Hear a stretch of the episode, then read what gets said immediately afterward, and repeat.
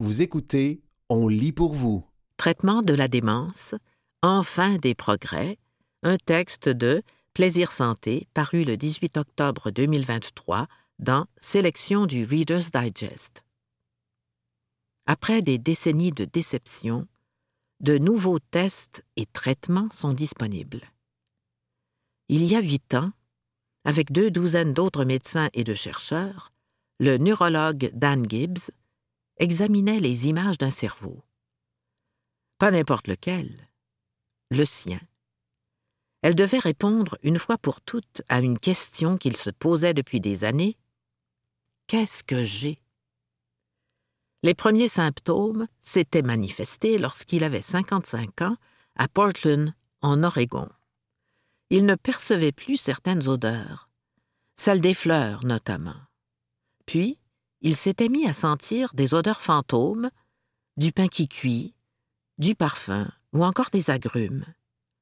Il avait accidentellement eu un indice sur la cause possible après un test d'ADN maison qui devait lui en apprendre davantage sur son arbre généalogique. Les résultats avaient révélé qu'il possédait deux copies du gène APOE4, marqueur d'un risque plus élevé de la maladie d'Alzheimer. Cela l'avait secoué. Il ne lui était jamais venu à l'idée qu'il pourrait en être victime. À l'époque, sa mémoire n'était pas atteinte. Mais les années suivantes, quelques signes ont apparu. Il oubliait le nom de ses collègues, n'arrivait pas à retenir le nouveau numéro de téléphone du bureau. Il s'est alors inscrit à une étude de l'Université de la Californie à San Francisco sur le diagnostic de la maladie d'Alzheimer. Ce sont les résultats qu'il attendait donc ce jour-là avec ses collègues. Les images montraient des plaques amyloïdes logées à divers endroits de son cerveau, dont le cortex préfrontal, qui régit le sens olfactif. C'était la preuve d'une phase précoce de la maladie d'Alzheimer. Curieusement, Dan Gibbs s'en est réjoui. Quand on m'a montré les images, j'ai été soulagé d'être enfin fixé. Qu'entend-on par démence? Démence est un terme générique qui désigne une série de symptômes entraînant une dégradation de la mémoire, de la réflexion, du raisonnement et du comportement en société. Elle s'aggrave avec le temps, au point que certaines victimes ont besoin de soins constants en fin de vie. 55 millions de personnes dans le monde souffrent de démence, dont 5,8 millions aux États-Unis et presque 600 000 au Canada. Si seulement 1% des aînés de 65 à 69 ans en sont atteints, le risque double tous les 5 ans entre 65 et 84 ans et, passé 85 ans, une personne sur quatre est touchée. Des percées annoncées cette année dans le diagnostic et le traitement nourrissent heureusement de nouveaux espoirs. Il y a vraiment de quoi être optimiste, se réjouit le docteur Don Weaver, directeur et chercheur principal de l'Institut Krembill pour la recherche du réseau universitaire de santé de Toronto au Canada. La recherche avance plus vite que jamais auparavant. De nouveaux traitements sont prêts, des tests révolutionnaires sont en voie de développement, et ce n'est pas fini. Parmi la douzaine de formes que peut prendre la démence, la plus courante est la maladie d'Alzheimer, qui rend compte de 60 à 70 des cas. Si la cause exacte de cette maladie n'est pas encore bien établie, les dysfonctionnements de deux protéines spécifiques du cerveau ont retenu l'attention.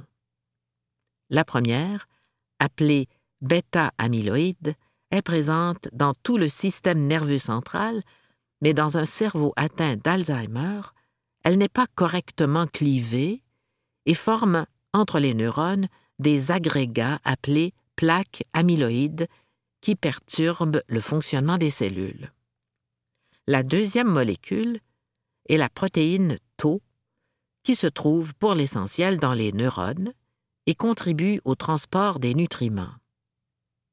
chez les Alzheimeriens, elles s'accumulent et s'entortillent à l'intérieur des cellules. Les dépôts de ces deux protéines entravent les échanges entre les neurones cérébraux, ce qui finit par les tuer, altérant la mémoire et la pensée du malade. Il y a d'autres types de démence.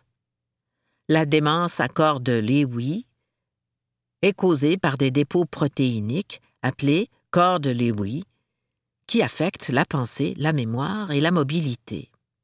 La démence vasculaire est déclenchée par un AVC ou une lésion vasculaire qui réduisent l'apport de sang et d'oxygène au cerveau. Et la démence frontotemporale résulte d'une atrophie des lobes frontaux et temporaux. Elle peut frapper dès la quarantaine. On en a beaucoup parlé plus tôt cette année, après l'annonce que l'acteur Bruce Willis en était atteint à l'âge de 67 ans. De nouveaux médicaments contre la maladie d'Alzheimer. Pendant des décennies, le traitement de la démence a fait un frustrant surplace. Deux classes de médicaments remontant à trois décennies atténuent les symptômes. Les inhibiteurs de la cholinestérase stimulent la sécrétion d'acétylcholine, molécule nécessaire à la vigilance, à la mémoire et au jugement, et la mémantine régule le glutamate, substance au rôle crucial dans l'apprentissage et la mémorisation. Mais aucune de ces médications ne freine la maladie. L'aducanumab, en usage depuis deux ans, peut réduire la formation des plaques amyloïdes dans le cerveau des personnes atteintes de la maladie d'Alzheimer. Toutefois, rien ne prouve qu'il ralentisse le déclin cognitif. Mais voilà que des années de recherche portent de nouveaux fruits et nous placent au seuil de progrès majeurs dans la prévention et le traitement. Les nouveaux médicaments sont une énorme et prometteuse percée, affirme Jill Livingston, professeure de psychiatrie gériatrique à l'University College de Londres et chef du comité permanent sur la prévention et le traitement de la démence de la revue The Lancet, même si elle précise qu'il est encore tôt et que la route est semée d'embûches. En janvier dernier, la FDA, organisme américain qui réglemente les produits alimentaires et pharmaceutiques, a homologué le premier médicament qui ralentit la maladie d'Alzheimer au lieu de simplement en atténuer les symptômes.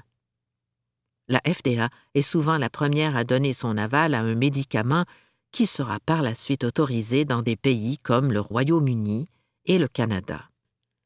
Lors des essais cliniques, les Alzheimeriens qui avaient pris du lecanemab, Leqembi, pendant 18 mois, ont subi une perte de mémoire et de cognition inférieure de 27% à celle des sujets qui étaient sous placebo. Mais est-ce que ça se répercute dans la vie courante? Voilà qui n'est pas encore clair. Nous devons savoir ce que ça signifie dans la vie d'une personne atteinte de démence. Ce qu'il faut viser, c'est une amélioration fonctionnelle, explique le docteur Roger Wong, professeur clinicien de médecine gériatrique à l'Université de Colombie-Britannique à Vancouver, au Canada.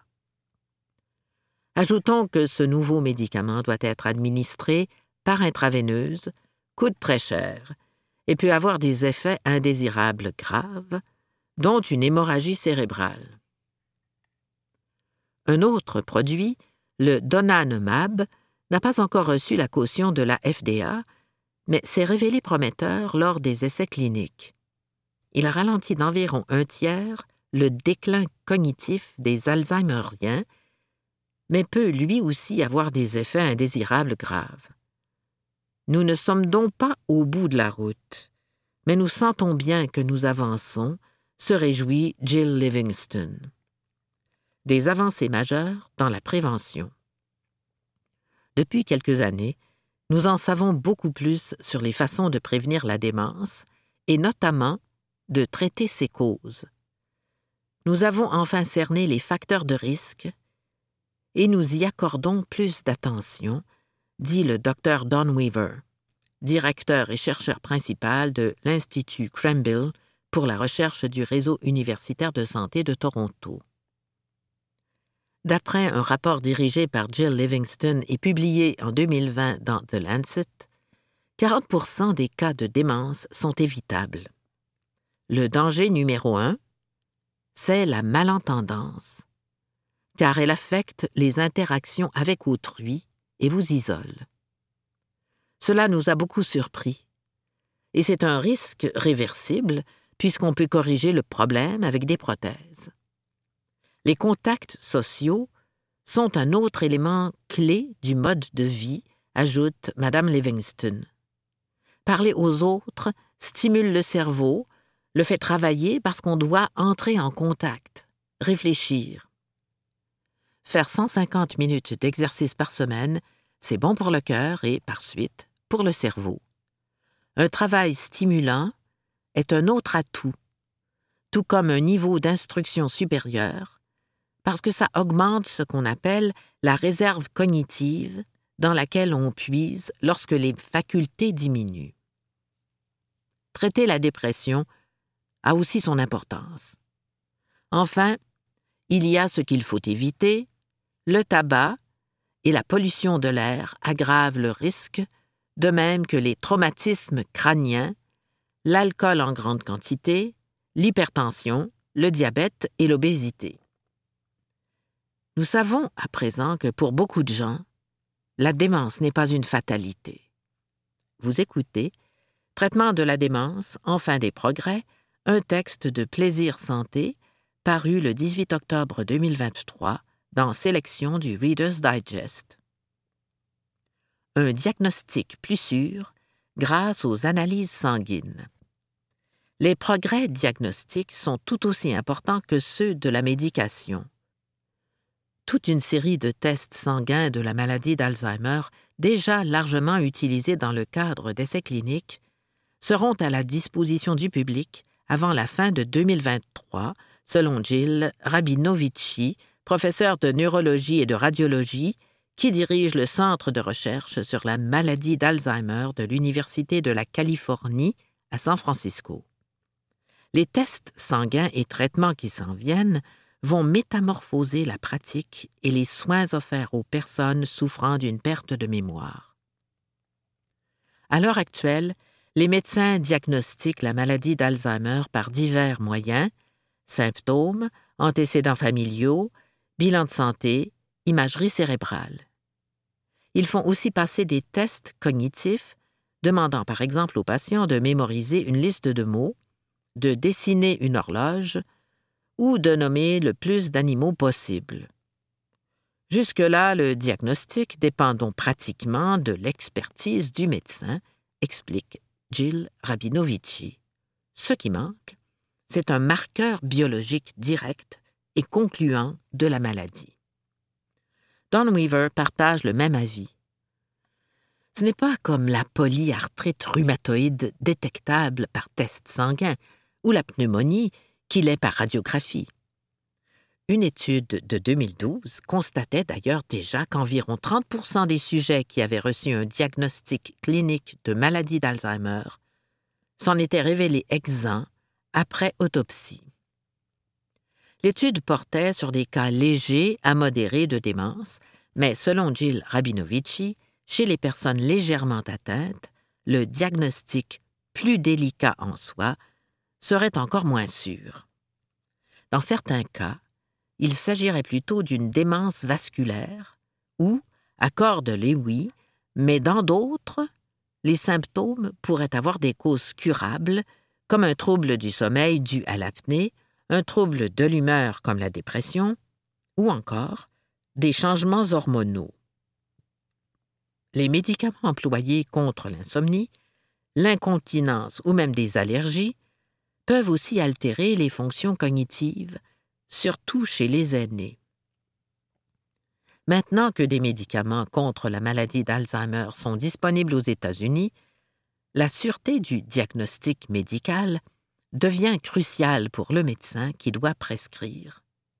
Elle permettra en outre aux patients de décider, en connaissance de cause, s'il vaut mieux arrêter de travailler ou emménager dans une résidence offrant des soins, et à sa famille de planifier l'aide qu'elle lui apportera. Selon Michelle Mielke, directrice du département d'épidémiologie et de prévention à l'école de médecine de l'Université Wake Forest de Winston-Salem en Caroline du Nord, un diagnostic plus précoce et plus précis que fournirait un test sanguin révolutionnerait le traitement. Les plaques apparaissent dans le cerveau une vingtaine d'années avant les symptômes, explique-t-elle, et les personnes qui en ont ne développent pas toutes des troubles cognitifs.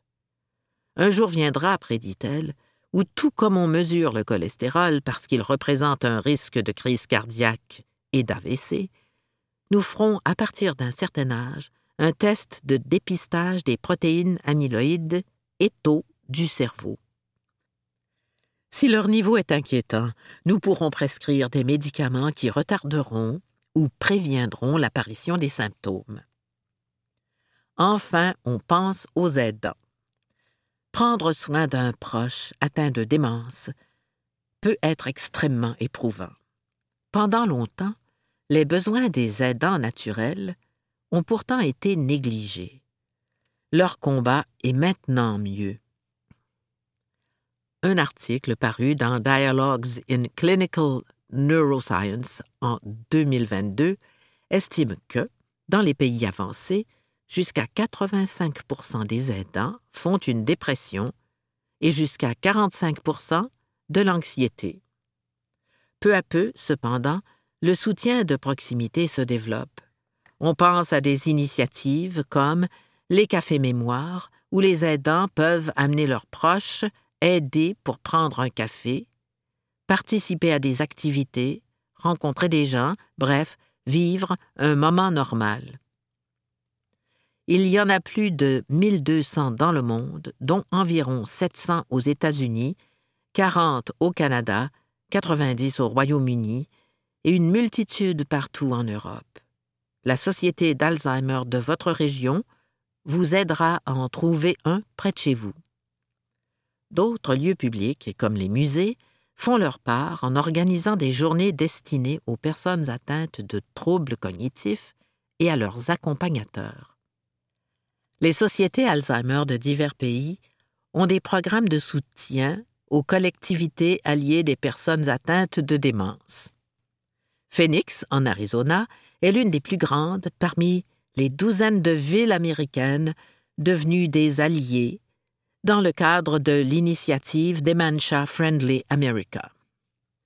Elle a augmenté le nombre de ses cafés mémoires et organise des conférences pour renseigner la population sur la démence et l'aide qu'on peut apporter aux malades. Son aéroport distribue des cordons à cactus verts aux personnes qui souffrent de démence ou d'autres handicaps invisibles pour que le personnel sache qu'elles ont peut-être besoin de plus d'attention.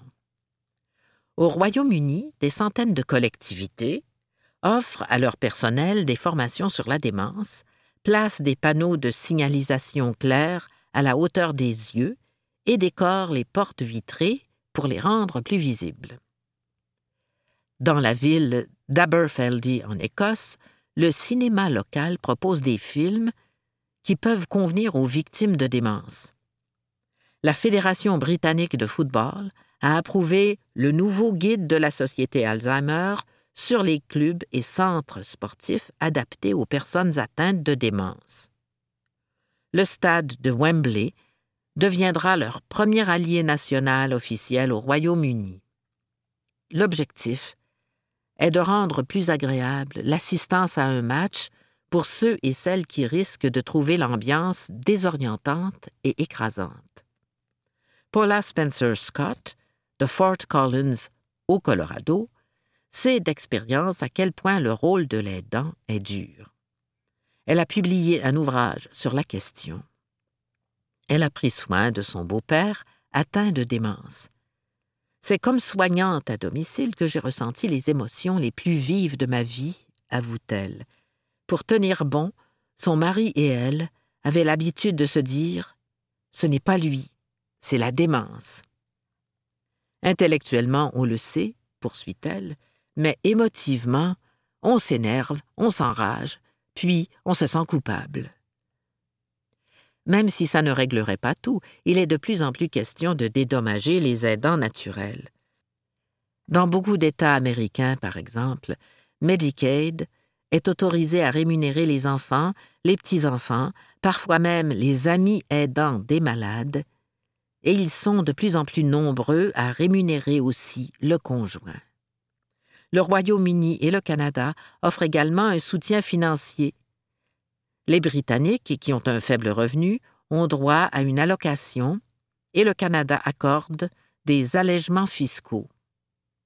Les programmes de soutien aux aidants naturels peuvent prévenir certains problèmes, mais les soignants bénévoles à temps plein ont souvent du mal à y accéder. Aussi l'information et l'aide sont-elles de plus en plus offertes en ligne afin que les aidants surchargés puissent se brancher chez eux au moment qui leur convient. L'attention croissante qu'on porte à la santé mentale et physique des aidants est une petite révolution, note Madame Scott. Depuis dix ou quinze ans, c'est une véritable déferlante. Elle tente à atténuer les préjugés sur la démence, soutient Dan Gibbs. Je parle très franchement de ma maladie. Il y a quelques semaines, ma femme et moi avons assisté à la cinquantième réunion d'anciens de mon collège, et j'en ai discuté avec mes camarades. Parfois, je trouve que nous sommes trop timides avec les victimes de démence. Plus de clarté sur les causes de la démence. Depuis deux décennies, estime Don Weaver, on se focalise à l'excès sur les plaques amyloïdes. Les nouveaux médicaments prouvent qu'elles jouent un rôle, mais elles sont une pièce seulement d'un immense casse-tête. Son labo étudie un autre facteur possible, l'inflammation. Je vois la maladie d'Alzheimer comme une maladie auto-immune du cerveau, le système immunitaire y étant activé par toutes sortes de facteurs, comme la pollution de l'air, la dépression ou des affections. Ce système surexcité se lance dans une mission de recherche et destruction, patrouille l'intérieur du crâne et, au passage, extermine quelques neurones, déclenchant une réaction inflammatoire. D'autres chercheurs explorent aussi des voies différentes, ajoute-t-il. Dysfonctionnement des mitochondries, qui fournissent leur énergie aux cellules du cerveau, distorsion des lipides du cerveau, maladie de membrane, dont l'altération peut tuer la cellule. Contre les autres causes possibles de la démence, on pense encore notamment à la greffe de cellules souches et à la stimulation magnétique transcrânienne. Don Weaver n'oubliera jamais l'une de ses premières rencontres avec un patient dément, un ancien militaire. Le pauvre homme était si désorienté qu'il se cachait sous son lit d'hôpital. Il revivait ses expériences de combat. Je me suis mis à quatre pattes et je l'ai regardé dans les yeux. C'était à vous briser le cœur. Je me suis dit qu'il fallait faire quelque chose pour ces gens-là. Après les frustrantes décennies qu'il a passées depuis à annoncer à des milliers de patients qu'il souffrait de démence, il est plus déterminé que jamais à pouvoir enfin leur dire J'ai quelque chose pour vous. C'était Traitement de la démence, enfin des progrès, un texte de Plaisir Santé, paru le 18 octobre 2023 dans Sélection du Reader's Digest. Pour en finir avec l'interdiction des propos non parlementaires, un texte de Nathalie Collard, paru le 22 décembre 2023 dans La Presse. On ne peut pas traiter un adversaire politique de pique à l'Assemblée nationale, ni de pitou, de pleutre ou de paresseux. Ces termes figurent sur la liste des propos non parlementaires, liste qui compte 14 pages de mots ou d'expressions bannis au Salon Bleu. Début décembre, les mots exploiter les femmes sont allés rejoindre cette énumération de mots jugés insultants, blessants ou déplacés. Et, à mon avis, il faut s'en inquiéter. Je rappelle les faits. Durant la période de questions du 28 novembre 2023, la députée solidaire Christine Labrie a posé la question suivante.